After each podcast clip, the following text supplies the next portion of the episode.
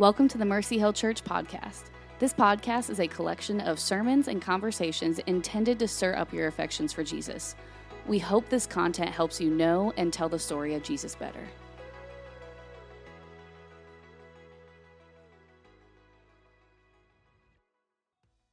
Listen, if you have a Bible, you can turn to Matthew chapter 7. We're continuing our series through the Sermon on the Mount.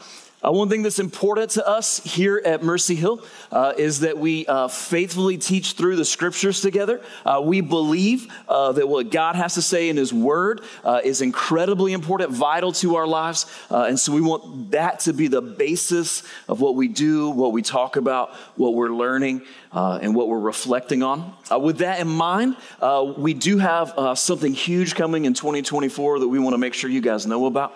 Uh, in 2024, we want to make Bible engagement a priority in the life of our church across the board. Uh, and so some of you have already heard this and already received one of these, but what we've done is we put together uh, a journal uh, with a reading plan for five days of the week uh, that we would invite everybody to participate in in 2024. Uh, also, in that journal are notes uh, to lead your discussion uh, around the scripture that we have in our missional communities, which is like our version of small groups, uh, and then also a place for you to take notes as we. Um, hear from God's word on Sunday mornings together. And so we would love for you to grab one of those. There's stacks of them in the uh, in the lobby, and so you just make sure you grab one of those so you can join us on this journey of uh, engaging together uh, in the Scripture over the course of 2024. Sound good? Good, good. Well, back in the previous century, uh, in the 1900s. Um, we used to use a piece of antiquated technology, the Rand McNally road map. Anybody remember these maps? Everyone before born before 1999 has probably the same shared memory. Vacation or a road trip with your family. Somewhere along the way, your dad has made the, a wrong turn and can't quite figure out where you are. Mom is unfolding the map in the front seat, which is quite an experience because the map was actually too big to fit in a single front seat sort of area. And so she is folding and refolding, trying to find where she is, while your father is barking orders about where exactly you are and trying to identify the previous cross streets that you uh, missed or where the turn might have been. Finally, dad, out of just frustration, grabs the map from mom, drives with one knee on the steering wheel at 70 miles an hour down the interstate while trying to navigate the map. Anybody have that experience? Is that a shared experience or just maybe just me? All right, there's a few people who are with me. Now, of course, we don't use those sorts of road maps anymore because we have turn by turn directions right on our phones. No more maps, no more having to memorize turns. No more following directions scrawled on the back of a gas station napkin. No more driving with our needs, searching for streets that we recognize on a multi-folded map. now, the problem though, and I don't know if you've experienced this, the problem with just blindly following Waze or Google Maps is sometimes you look around and you're like, I don't actually know where I am, right? You had that experience? Like, I am just trusting that Waze knows where I am because I have never been in this area of town before and I have no idea what turns are coming next. This process of mindlessly following directions given to us by another person, while can be helpful in navigating Atlanta traffic, sometimes can get us into trouble. And this is exactly what Jesus is going to talk about in our text today. So if you have a Bible, let's look at Matthew chapter 7. We're going to pick up in verse 13. Here's what he says Enter by the narrow gate, for the gate is wide and the way is easy that leads to destruction. And those who enter by it are many. Verse 14 For the gate is narrow and the way is hard that leads to life. And Jesus says, Those who find it are few. Jesus creates a contrast. He says there's two gates. There's a narrow gate and there's a wide gate. There's two ways or two paths. There's the easy way and the hard way. There are two different crowds. Uh, there's a full way with a massive crowd, and many people are on that path together. And then there's a harder path that's only taken by a few people. The crowd is much smaller. And he says there's two different destinations. That these two different paths and these two different gates and these two different ways and these two different crowds are heading in two different places. The wide gate and the easy way, Jesus says, leads to destruction. Some other translations say hell, so he means eternal destruction. The narrow gate and the hard way, Jesus says, leads to life. The opposite of destruction, which would be life here and now, the good life that God intended, the life that we've been talking about in the Sermon on the Mount, an eternal life. These metaphors of a gate and a path are actually pointing us to something that Jesus has been talking about, again, all the way through the Sermon on the Mount. It's the context of this teaching. Re- remember what we said all the way at the beginning Sermon on the Mount, it's Jesus' teaching, and what it contains is God's blueprint for what it means to live as people, people that God designed us to be. So Jesus is saying here that the blueprint of God's design for your life and my life involves walking a path and entering through a gate that most people don't see, recognize, or want to pursue. That this way of life is different than the way that people naturally want to live, what we gravitate towards, or what we drift to. But living by God's blueprint, or according to, as we've said, the kingdom of God, living out this culture of the kingdom of God, it's not easy and it's not wise, wide and it's not incredibly popular. Now, the problem, of course, is that a wide gate and an easy way are easy for a reason. And we find ourselves often easily drifting into this way of life that isn't according to this counterculture that Jesus has taught us all the way through the Sermon on the Mount. And if we're not paying attention, if we're not sure where we're going, we might end up in a place that we never intended to be. That the way isn't good or justified as being good because it's popular or well worn, but instead we need to pay attention to Jesus' teaching. It's easy for us to drift away from the life that God designed for us. Now, what is this life? What is this easy way? What is this wide gate? Well, again, remembering the context, this is the Sermon on the Mount, so let's just back up to the beginning. Jesus has already told us what the, what the narrow way is. He's already described it in the Beatitudes. And so then the wide gates or the easy way would just be living life opposite of the Beatitudes. The easy way is a path of refusing to admit our spiritual need. The easy way is the path of pride and self centeredness. The easy way ignores the brokenness of the world and of our very hearts. The easiest, the easy way is the path of boasting and self-promotion. It's lowering the standards of our personal conduct. It's hypocrisy, not sincerity. And the easy way runs from suffering. It is the very opposite of the culture of God's kingdom that we've been building together, building our understanding all the way through this series. The easy path, then, from the Sermon on the Mount is consumed with anger refuses reconciliation with others. The easy path is marked by lusts and out of control appetites. The easy path rejects faithfulness and marriage relationships. The easy path feels no obligation to be straightforward or honest with our words. The easy path seeks retaliation, hates our enemies, trumpets our own good deeds, hoards our resources, rejects God's generous, generous and gracious concern for us. The easy path is judgmental. It looks down our noses at others with contempt, and it refuses to treat other people the way that we want to be treated. And so Jesus is looking at his hearers and go, going, Hey, everything that I just talked to you about, it is very, very easy to live in opposition to all of this. It's easy to choose a life that is radically different from the life that God designed for us. It's easy just to follow the directions that seem right and end up somewhere you never intended to be. And I think what Jesus intends to communicate is it's easy to drift towards destruction and easy to drift towards eternal separation from God. But the narrow path and the narrow gate, the narrow gate and the hard path are different. It's a different sort of life, the life that Jesus has been describing all the way throughout the Sermon on the Mount.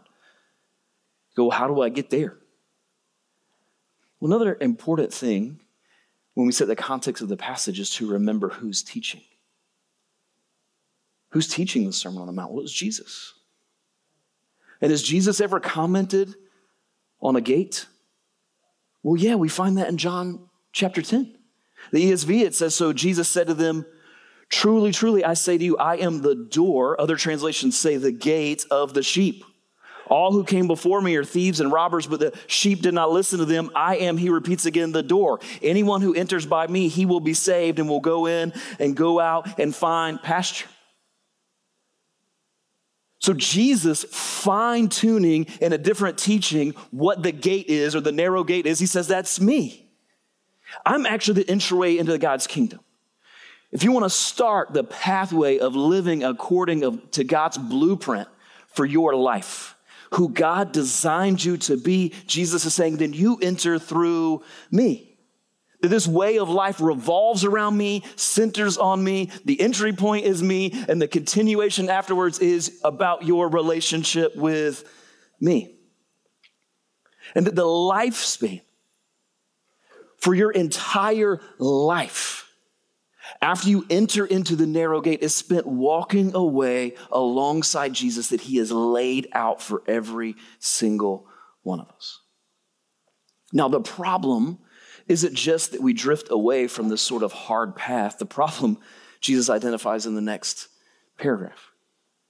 Here's what he says He says, It's easy to be deceived by others who choose a life that's radically different from the life that God designed for us. Check it out, verse 15.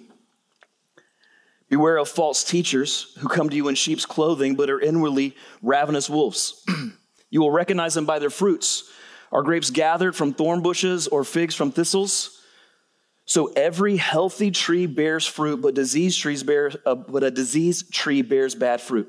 A healthy tree cannot bear bad fruit, nor can a diseased tree bear good fruit.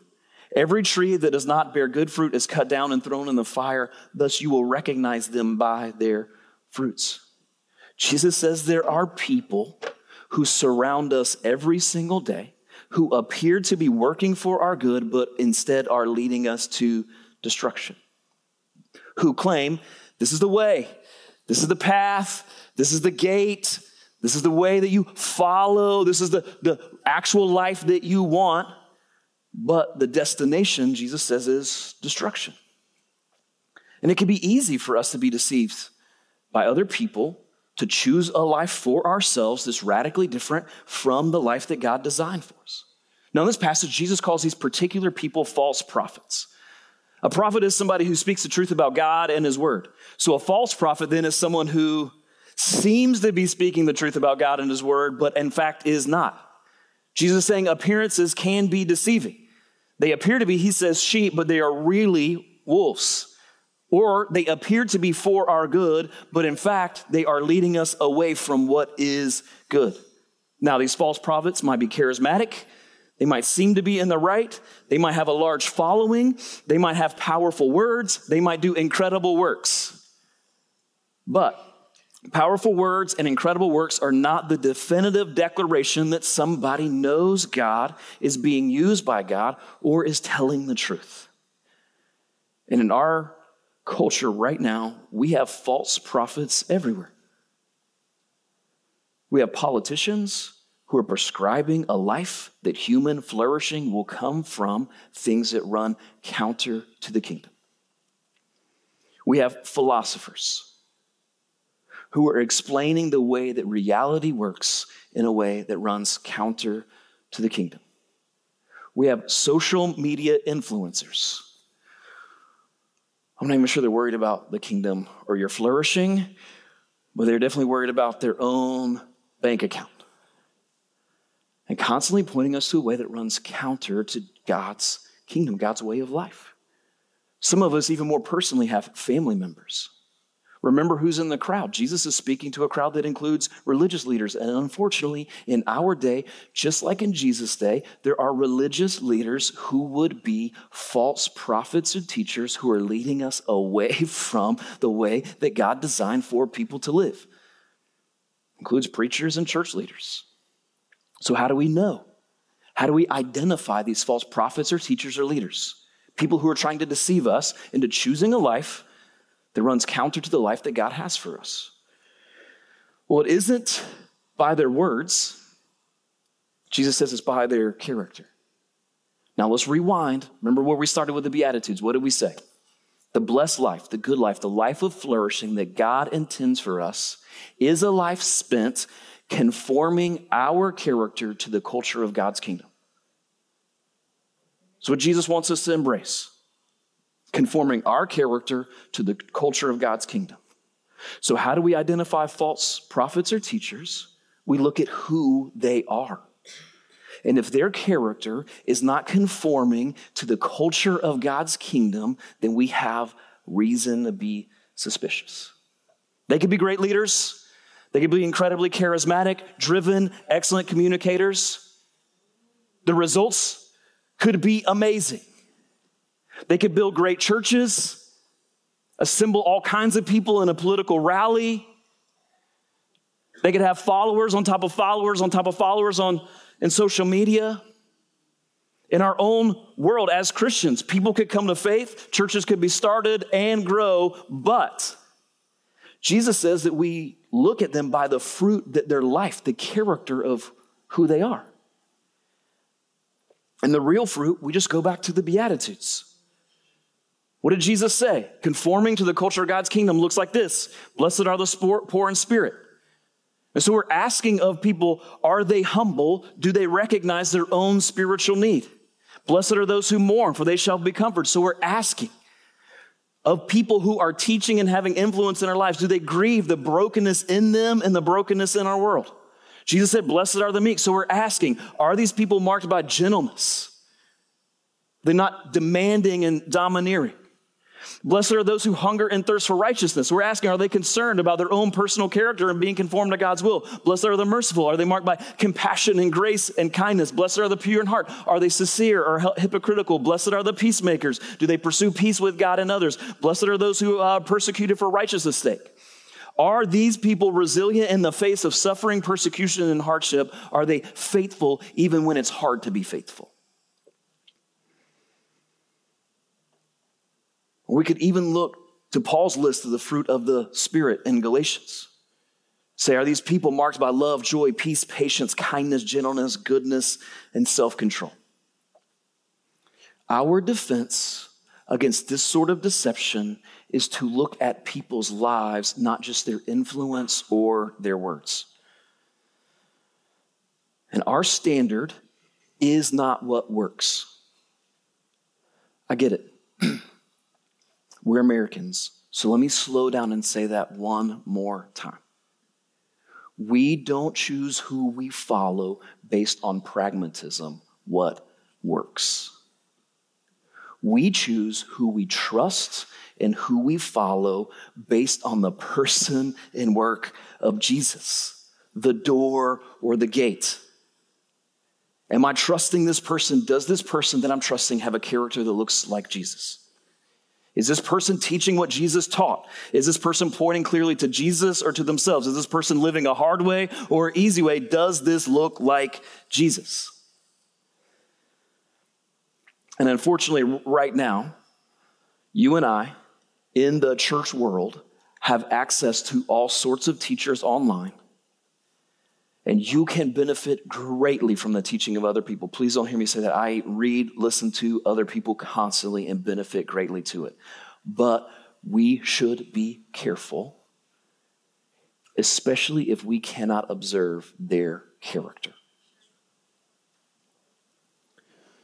Now, unfortunately, in the passage, there's actually a bigger problem than just the fact that we can be deceived by false teachers, and it's this it's that it's easy to deceive ourselves and choose a life that's radically different from the life that God designed for us. It's easy to deceive ourselves. Check out verse 21. Jesus says, Not everyone who says to me, Lord, Lord, will enter the kingdom of heaven, but the one who does the will of the Father, of my Father who is in heaven. Verse 22. On that day, many will say to me, Lord, Lord, did we not prophesy in your name and cast out demons in your name and do many mighty works in your name? And then I will declare to them, I never knew you. Would depart from me, you workers of lawlessness. This might be one of the most terrifying passages in all of the scriptures, and it's from the mouth of Jesus. And he gives us a warning that not only can we be deceived by other people, but we can deceive ourselves. That we could be so deluded about who we actually are that we are trusting that our future is secure wrongly. This is more dangerous than deception by another person. It's convincing ourselves that we're good and we're fine. And Jesus first points out really boldly that when we're self deceived, often we use the right words. Verse 21. The people who are self deceived look at Jesus and say, Lord, Lord, that's right. That is the correct way to address Jesus with our words. They call him by the right name. But Jesus points out not everyone who uses the right words are on the right path.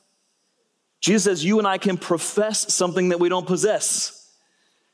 That we can profess that Jesus is our Lord, but in actuality, he is not. And then, secondly, he points out that the self deceived can do good works. These people are shocked that Jesus is not all in on them, right? They're like, what, what, what do you mean that you don't know us? Didn't, didn't we do mighty works in your name? Didn't we accomplish great things? And Jesus says that your good works can actually reflect a heart that is deceived. That that's not how we know that we're in right standing with God and we're citizens of the kingdom. That's not how we actually have the life that God intended for us. Which then leads to the question, right? Could I be this person? Is it possible that I thought that I entered through the narrow gate and I was wrong? Is it possible that I think I'm on the path that leads to life and I am wrong? How would I know? Verse 21, let's back up. What does Jesus say? It's not who says, Lord, Lord, but what? But the one who does the will of my Father in heaven. Which leads us to the next question we have to ask What is the will of Jesus' Father in heaven? Luckily, Jesus tells us. John chapter 6, verse 39 is what Jesus says. And this is the will of him who sent me. Who's that? Jesus' Father, God in heaven, that I should lose nothing of all that He's given me, but raise it up on the last day. Check this out, verse 40. For this is the will of my Father, that everyone who looks on the Son and believes in Him should have eternal life, and I will raise him up on the last day. Jesus tells us two things about the Father's will. First is something that Jesus will do. God's will was that Jesus would come, live a perfect life, die on the cross, and raise from the dead. Why? So that he could hold on to every single person who would enter through the narrow gate. That so that Jesus could accomplish the will of God to save in and of himself. And it's God's will then for us to respond to that in a certain way. What is that way? that everyone who looks on the Son and believes in him should have eternal life. That you and I would, let's back up. Blessed are the poor in spirit. That we would hear Jesus' teaching and we would see our own spiritual need. That we would realize that we are bankrupt. That we can't find the gates, we can't navigate the path on our own that we have a need. That we would humble ourselves and instead of looking to ourselves to figure our lives out, and instead of looking to false teachers, we would look to Jesus the Son. And we would believe or trust in Him and Him alone. The key is not the words that we say or the actions that we take, but the posture of our hearts. The way we enter is through Jesus, the gates, the door. Admitting the depth of our need, admitting our own sinfulness, admitting that we were on the wrong path, admitting that we were heading in the wrong direction, and that we were on the fast track for destruction, and trusting in Christ. This idea of admitting our need, the Bible calls repentance. And this is the exact opposite of being self deceived.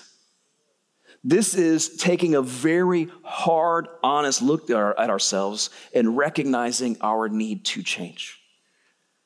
And then when we trust in Jesus, believe on Jesus, look to Jesus, the Bible calls this faith or belief. That we would trust Jesus and Jesus alone to save us. I love J.D. Greear says it this way belief means acknowledging that God told the truth, the truth about Jesus, namely that he is Lord and that he has finished forever the work of our salvation. So, how do you know that you're on the right path that leads to life? Ask this very simple question have I repented of my sins? And have I trusted Jesus? Or, in Jesus' words, have I done the will of the Father, which is to look onto the Son and believe?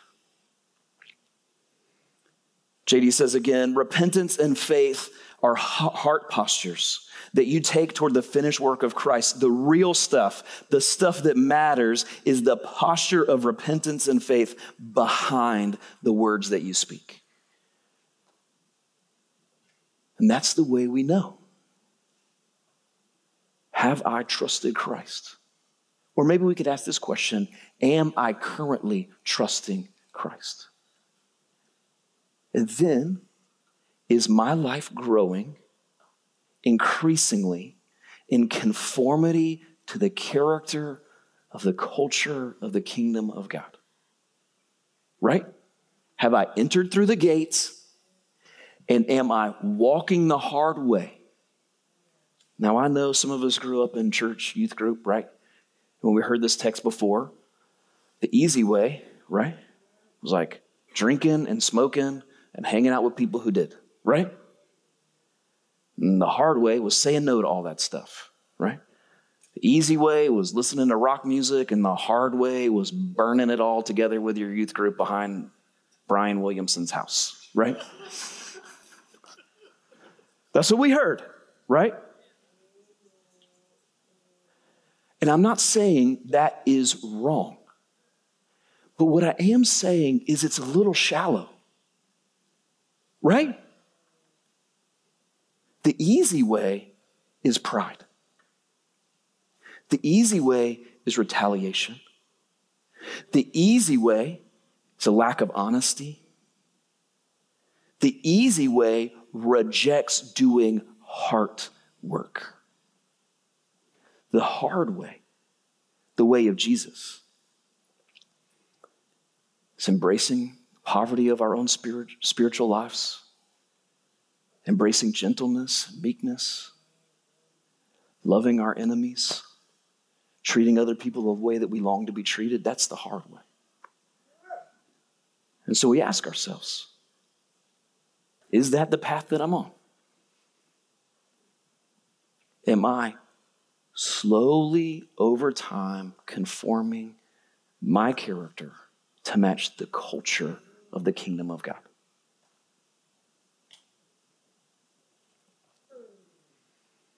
Another question I would ask you this morning is where are you finding your assurance?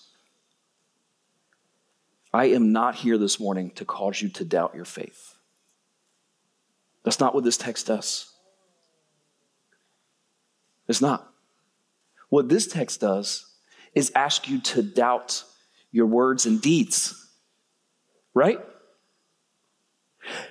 And in the middle of your doubt of your own words and deeds, your own goodness, turn to trust the goodness of Jesus. That's what this text does. And when you understand it that way, you can have assurance, right? You can have unbelievable assurance that you're on the right path and you're headed to the right destination. Why? Because it's not up to you. And so the simple question then, though, am I trusting Christ to save me?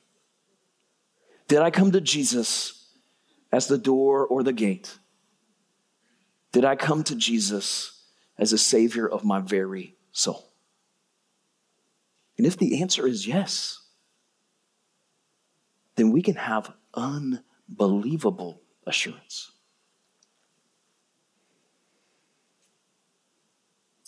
So today, I think there's a few people in the room and a few different ways that we need to respond.